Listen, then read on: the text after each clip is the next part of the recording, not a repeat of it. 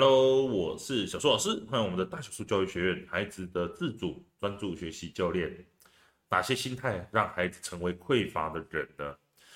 那么最近呢，我在做咨询的时候，我就有跟几个家长聊到蛮类似的话题，就是比方说在孩子的教育上，有哪一些关键的因素会导致孩子他有怎样不同的结果？什么家庭因素啊，孩子的学习态度啊，甚至是。平常我们家长跟孩子之间的沟通等等的，后来我们其实在聊聊聊到最后，觉得说我们努力的去给孩子这么好的资源，努力去营造一个这么好的环境去给孩子，目的是为了什么？就是希望孩子未来可以幸福快乐，就这样子啊。所以很多时候我在去看一些书的时候，其实我很喜欢孔子说了一句话，叫做“一以贯之”，意思是说。我同一个心态，或者同一个方法、心心得，或者是一些呃，就是技巧的东西，它可以从一个领域套用在其他领域，都是一样的。也就是说，比方说你要认真去做好每一件事情，这个每一件事情可以用在比如说学习上、工作上，甚至是你在面对另外一半啊，或者是你在面对孩子的关系，所谓的一以贯之就是这个意思哦。所以说，我其实常常在去看这种所谓的工具书，或者是他直接给你条列出来说，你要注意这些事情哦。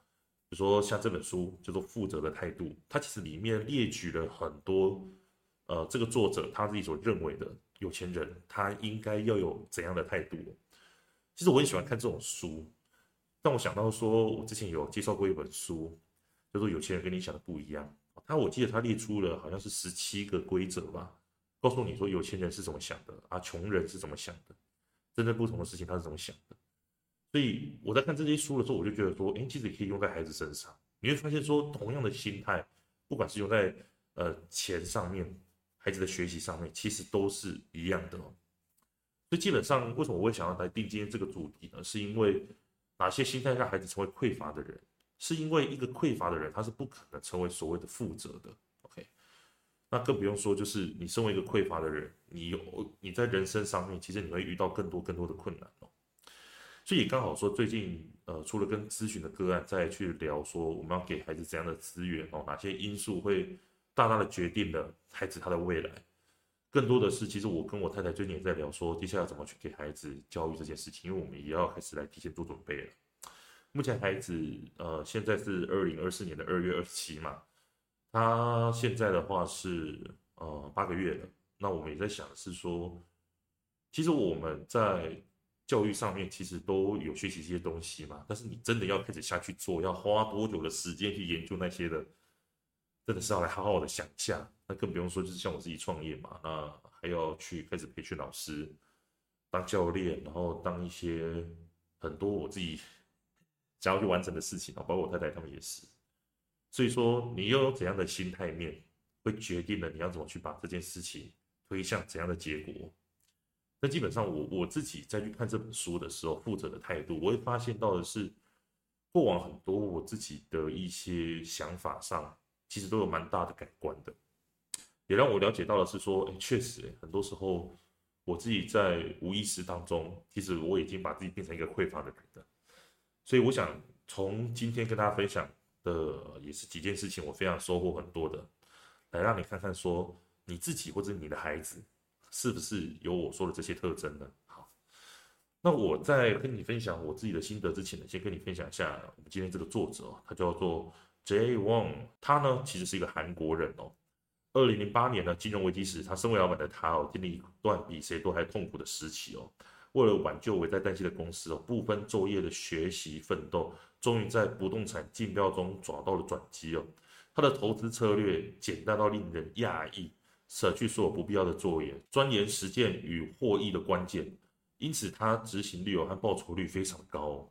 近来啊，他透过自己的部落格啊、社团啊，还有各界的一些读者交流，不止分享竞标不动产的方法，也在讨论活在资本主义的社会当中，必须要怎样的态度。OK，主题相当多元。其实他自己再去讲这些内容的时候，其实我有想到，像是之前我们有介绍的，像是《富爸爸穷爸爸》，他其实里面也有提过很多类似的事情。哎，我等一下来跟大家分享。好，这本书呢，它其实列举了蛮多所谓的负责的态度，可是从这个态度之下，他也去做了很多细分的讨论哦。哦，比方说负责的定义是什么？OK，有些人其实一点都不特别。基本的态度有哪一些？工作的态度哦，是在职场的态度、经商的态度这些等等的，这其实在每个章节都有再细分下去说，哎，根据这个大主题，你下面的话你应该怎么去做我举几个我自己蛮有收获的一件事情哦，它里面有提到一件事情，就是说依赖就绝对成不了负责。为什么我说这句话对我来说是一个非常有收获的事情呢？因为呃，我自己小时候，如果你有听过我之前的故事的话。就是我自己自认为，就是我自己在以前其实是一个非常听话的孩子。我自己觉得啦，种种我的一些经验啊，或者是我听我妈妈跟我分享说，哎，我小时候的状况是怎么样？我真的是 完全觉得我就是一个非常听话的孩子。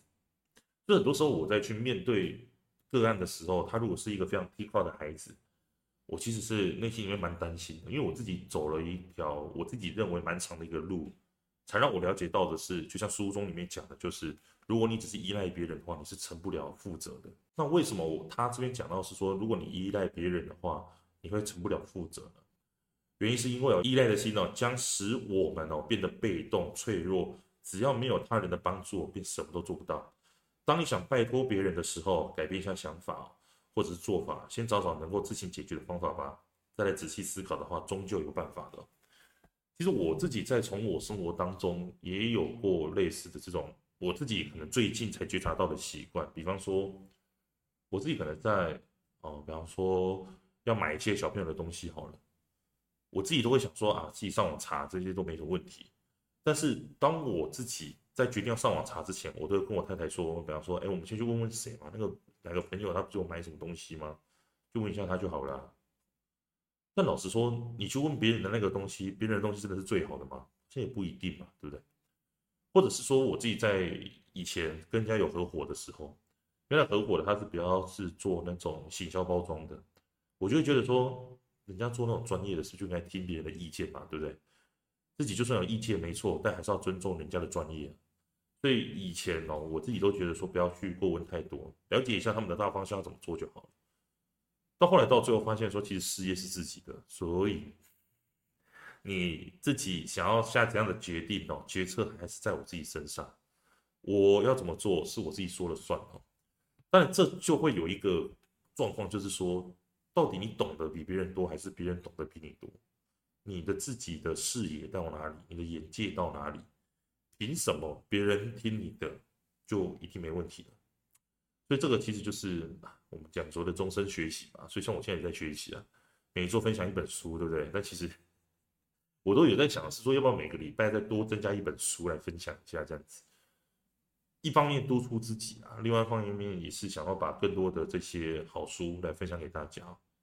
我去拉回来刚刚的主题。所以说我自己在跟合伙人拆伙之后，很多事情基本上就是我懂概念。但是我也学习着，就是不要再去问说，哎，那个谁谁谁，他是怎么想的，怎么去看待这件事情的，我都会觉得说，依照我自己的内心，我怎么去下决断的，那我觉得这样做比较好，那我就去做好了。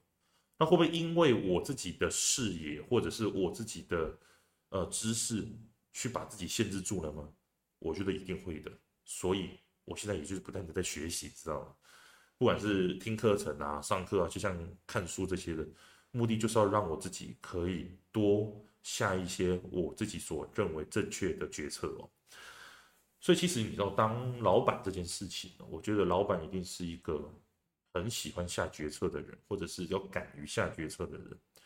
其实所谓的老板，并不是说你真的是要开公司啊。其实我们转换到孩子身上好了，孩子他敢不敢自己下决策，去为他自己的行为负责任，哪怕他自己不知道，对不对？他也要去做个决定。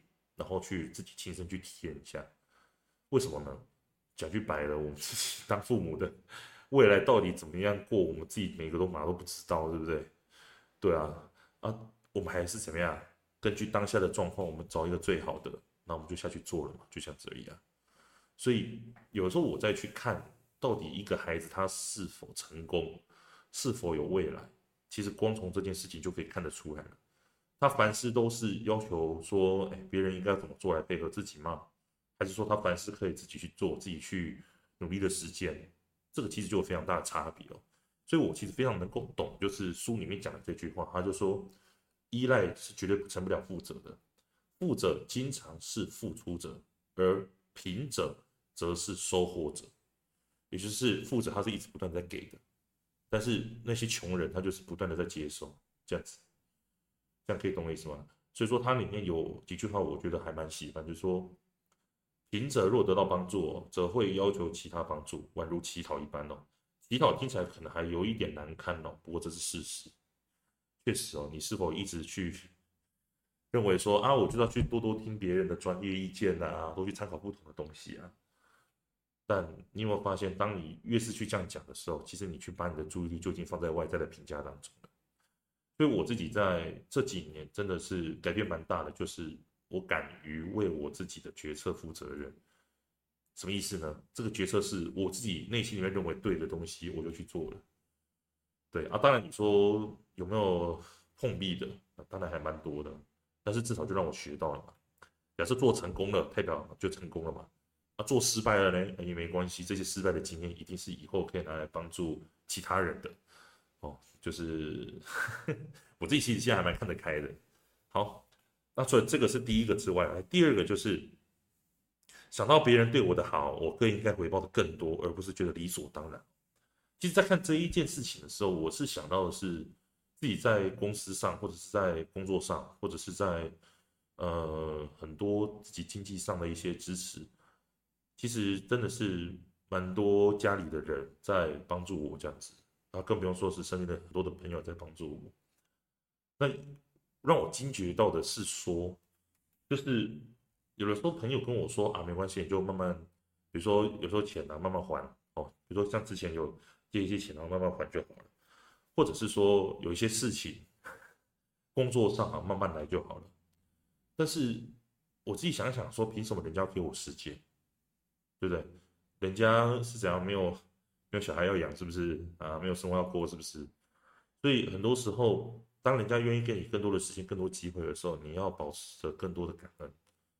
比方说，我是举例啊，我随便举例的。比方说，呃，我跟人家借一百块，别人说，哦，你再还我一百块就好了，不是你要还他一百二十块，不然就是像书里面讲的，就是你同样还他一百块，但是你要请他吃顿饭，这样子。所以这个也是给我一个提醒，就是说，很多时候，人家比如说个案好了哈，个案他其实从平常生活当中去给给我一些分享哦，就比方说他生活当中有哪些启发，在这次的咨询当中他学到了什么东西。哎，确实，他孩子啊有哪些的改变等等的，这些如果你觉得说啊，是因为我自己做咨询嘛，对不对啊？他这样子做在理所当然呢、一定会有好的成绩啊，这样你就错了。你要去想的是说，人家还会愿意跟你分享这些改变，他跟你分享的这些好事是要让你自己成为更好，你也会过得更开心。要抱持着感谢才是。所以讲到这个啊，真的好险，以前都有好好的在感谢个案哦，真的是蛮。蛮开心的，好，所以这个话是给我一个非常非常大的启发。那第三个的话，我觉得最有启发的是这件事情哦，就是真正的富者，他都是在听别人说话的。其实我我在看这一段的时候啊，让我想到一件事情，就是说，因为像那些所谓的富者或者有钱人，他们非常看重一件事情，就是比方说怎么花钱，怎么样去增加自己的知识。为什么这样说呢？是因为我们自己生命就有限嘛，时间都是有限的，OK。但怎么花钱的意思是说，这笔钱，比如像我好，我会去想是说，我今天要花一笔钱好了，我要怎么样去花这笔钱啊？比方说，我可以让我在接下来，我可以去帮助到更多的人，什么意思呢？啊，比方说，我自己再去规划我自己工作上的一些事情的时候，或者公司里面一些事情的时候，我会去想的是说，我开始花这笔钱出去了。能不能让我学到什么东西？我学到了这个东西，可以让我再去帮助到更多更多有需要的人。比方说，有些家长喜欢学习啊，真的是每次我开什么课就报报就报名就对了。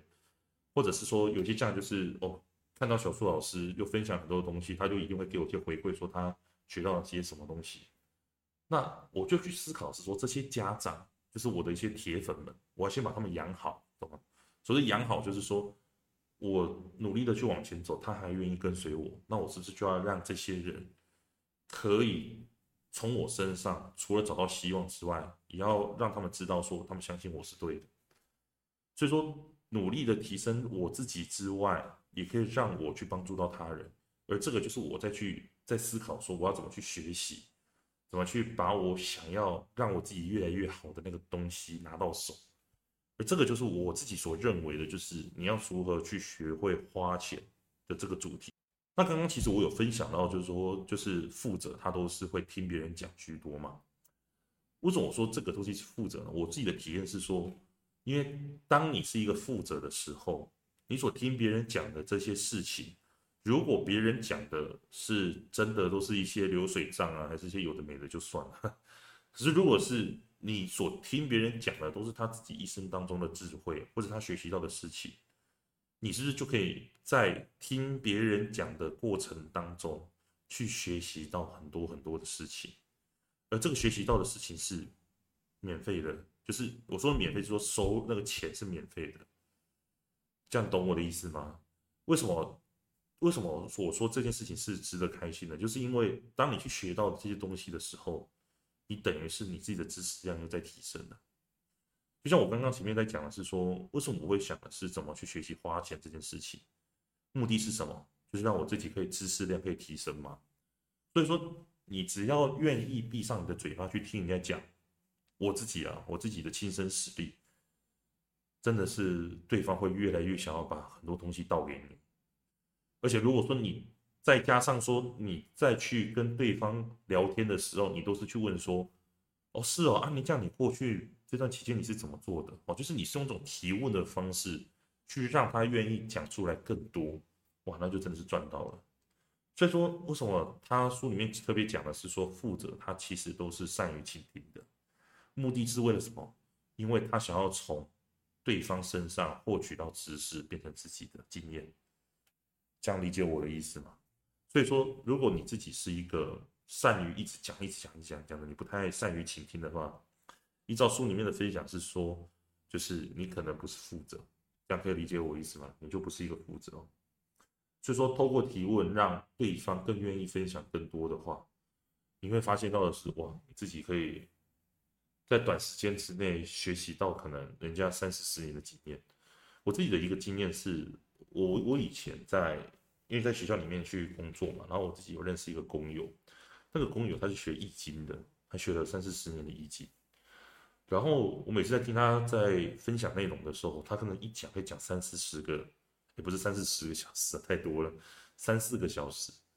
然后我真的，一听他讲说什么什么天干地支啊，然后算命怎么算啊，然后一些。就是讲到，就是说，哇，那个人生呢、啊，应该怎么看？哦，那个数字，车牌的数字要怎么去看？等等，我他会讲三四个小时，哎，而且你越问哦，他讲越起劲，这样子。所以说，那个那个工友到现在还是我一个非常好的朋友。前阵子我还去参加了，就是他女儿的婚礼，还邀请我去这样子。所以说，真的是非常非常感谢，而且这件事情确实在我身上是亲身实力的。你越能够去听到更多人的一些想法跟这些知识哦，你自己也就赚到了，对啊，当然这些知识要不要为自己所用是另外一回事嘛。但是你可以听到人家的故事、人家的知识内容这样子哦。所以说，我们从这几件事情当中，我们再回头去看看，你家的孩子，他平常是一个怎样的人呢？他是常常一直在那边叽里呱啦一直讲的人呢，都不会听人家讲，还是？他是一个做什么事情都非常听你的话，做什么事情都怪罪别人的人呢？还是说他自己会常常把别人的好当做理所当然的？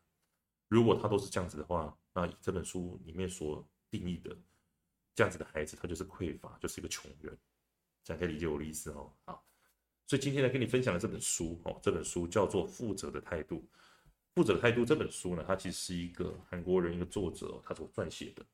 那我自己是非常喜欢啊，因为我就是喜欢这种条列式的这个东西，会让我学习到很多，也可以让我去检视说，除了自己在经济上面之外，平常生活态度还有处事态度是否可以再做一些修正。所以说，非常非常感谢这本书。好，那我们今天呢就分享到这里哦。那非常感谢你今天的收听。那如果你喜欢我们的频道的话，我们的频道是在讲什么呢？主要是要告诉大家，我在培养孩子自主专注学习，这个是一个我们最主要、最核心的目标。还有另外一个核心的目标是什么？让我们自己可以遇见更好的自己哦。我自己做咨询这么多年哦，以前都是放很多心思在于说，怎么样去让孩子可以主动学习，怎么样让孩子遇到问题的时候可以主动改变，而不需要每次都靠我们家长。因为老师说，每次 遇到那个小朋友遇到一些小问题，就跑来问老师说：“哎，这个东西该怎么解决？”老师怎么办？对方欺负我，我就想说，这个东西你不会自己想吗？是什么事情都要问老师，是不是？我我后来才发现说，这个并不是说这个孩子他自己愿意这样子，而是他从小到大就是。被灌输的就是说，你有问题就是去找老师，导致说他自己变成了一个，就是以这本书来讲的所谓的穷人这样子。所以说这样子的人，你说他会去主动学习吗？当然是不可能的。那这样子的人，你说成绩表现会多好吗？我相信也不可能。对啊，所以说怎么样去让孩子可以自主专注学习这件事情，我以前都一直在孩子这一端怎么样去引导他们。但我后来发现，说你真的是想要让孩子长时间的改变，你父母的知识一定要跟上。所以我在这五六年花了很多很多的时间在父母这一端做咨询啊，然后去做分享。因为我自己的想法是，如果父母自己能够先跟上那个知识内容的话，那我相信孩子在接下来这么多年的时间。小树老师可能就偶尔陪伴嘛，对不对？如果整个时间的洪流来讲，我可能就是那一点点，可是父母会是一辈子。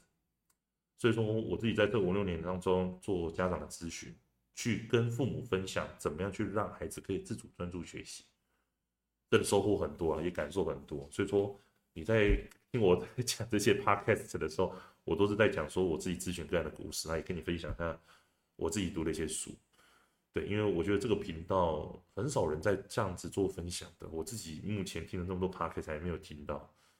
对啊，就是拿自己的个案，然后书啊，然后不管看了什么书，都可以带到小朋友的教育上。我自己就觉得蛮有趣的，而且我自己也蛮喜欢的。对，那所以说，我们这个频道是主要在做这件事情的，因为你只有遇见更好的自己，你才有办法成为孩子的光，孩子的灯塔哦。那我们除了 Podcast 这边之外，如果你自己在最近哦，像最近开学嘛，孩子他身上有一些学习上的问题，或者是交友上、情绪上这些状况，你可能最近没有他没有办法解决，或者长时间下来都没有办法解决的话，那如果你对我们的课程有兴趣，也对我们的咨询有兴趣的话，我都把它放在说明栏的地方哦。因为像我自己在最近开始要规划，就是。去带导师了，所以说，我从一个原本只是在做咨询，然后有什么事情就分享的一个老师，变成是我要开始去带很多老师了。因为我发现自己自己的时间有限之外，其实我想说这样子更能够去把那个能量释放出去，帮助到更多更多更多的人哦。而且老师说，你自己学了这些东西，你可以帮助到自己的小孩之外，你也可以去帮助到他人。然后又一笔很不很不错的收入，这样子，这不是一举数得嘛，对不对？所以说我自己就是呃，在今年我就开始来做这件事情了。OK，那所以说呃，除了呃我们的导师的训练之外，之后我也在公布了，之后再公布。那如果你还是会想要来找我做咨询的话，刚刚讲的在说明栏的地方嘛，那我们在三月份的时候也有针对，就是我们我自己下去教了，我教家长。我们再去引导孩子自主改变的时候，那个系统的模式你要怎么去做好它？OK，每次在做沟通的时候，那个一步一步的步骤，我要怎么去引导，怎么去让孩子找到他自己的答案，这是非常重要的。因为很多时候，我们如果太快去给孩子我们自己的答案的话，孩子他是没有办法主动学习的。孩子他常会跟你讲说不知道，不知道，不知道，不知道，不知道，这样懂我的意思吗？OK。所以说，你要怎么去引导孩子去找到他自己生命当中的答案，或者是那面对学习的时候，他怎么找到他自己的学习方式？面对他的情绪的时候，他怎么样找到他自己可以接受处理情绪的方式？这些都是在我们三月份的沟通课当中会来跟大家好好分享的。那当然，如果说你还有一些其他的想法，也欢迎你可以到我咨询当中哦来跟我一起做讨论哦。好，那我们今天就先讲到这里。非常感谢你的收听哦。那每次来分享一本书的时候，都觉得好像在跟一个老朋友聊聊天的那种感觉。对啊，我都把想象说对面好像有一个，嗯，我自己的老朋友，然后跟他聊聊心事，然后跟他分享一些最近小朋友的一些问题，我自己也蛮开心的哦，真的很开心，很开心。那当然说，老师啊，我如果想要加入到你的社群当中，有没有一个地方可以跟老师一起讨论的，或者跟家长们一起讨论的？哎，也有，我一样都放在我们的呃我们的说明栏的地方。我们有一个对外公开的 LINE 的社群，可以让大家在这个地方有什么想法一起脑力激荡啊，我也会把更多的一些知识，然后来继续跟大家做分享。哎，好，那我们今天呢就先讲到这里，感谢你的收听，我们。下周再见，晚安，拜拜。